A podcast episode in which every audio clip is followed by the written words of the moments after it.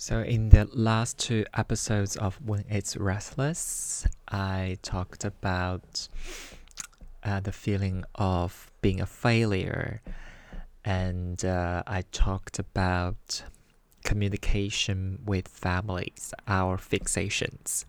And in this episode, I want to talk about the other emotion, the other thoughts that are very often restless in my mind, which is romance, as you can tell from the title of this episode.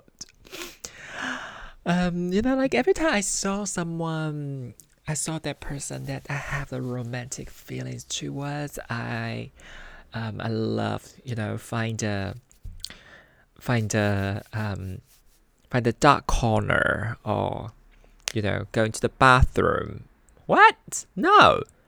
Um, yeah, just uh, just find uh, find a moment to write some notes. You know, to record my feelings, to externalize my feelings and thoughts on my phone's note app. And now I'm gonna read you some of the notes I wrote about you know, when I was having the romantic feelings, I was having those feelings of infatuation and fantasy. So, okay, so this one, I had a fantasy of sewing the clothes for my husband or knitting a scarf for him.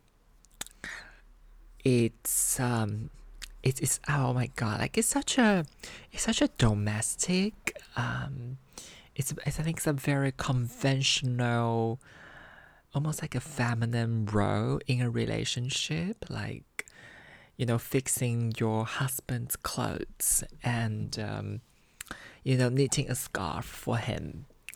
You know that that was my fantasy. That was the um, the cultural the cultural roots, the the gender roles that was kind of fixed or rooted in my in my mind, some part of my brain.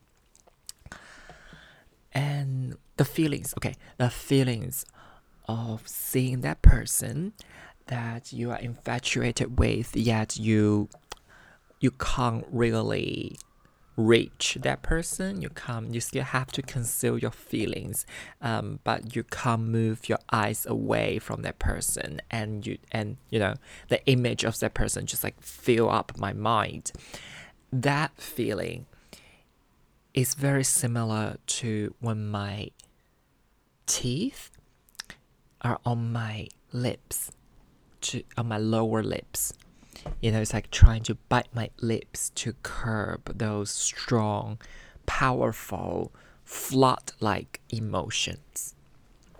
Yeah.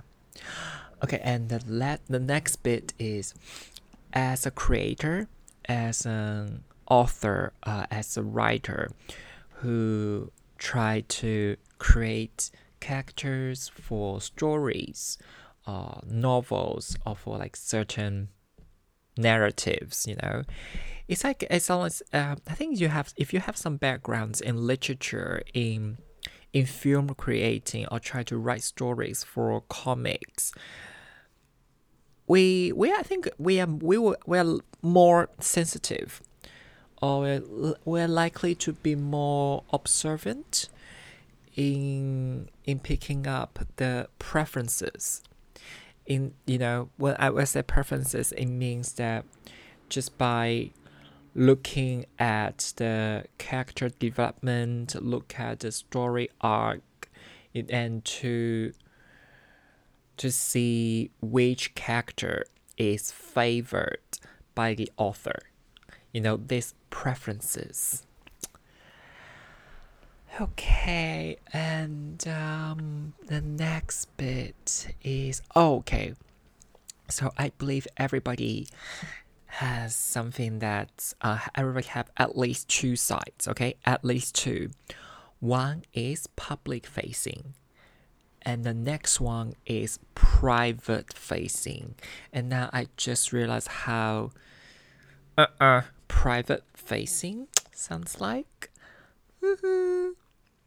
yeah, it's. I think like this podcast is my way to um to express some of my more private facing thoughts. Yes. Fairy tale.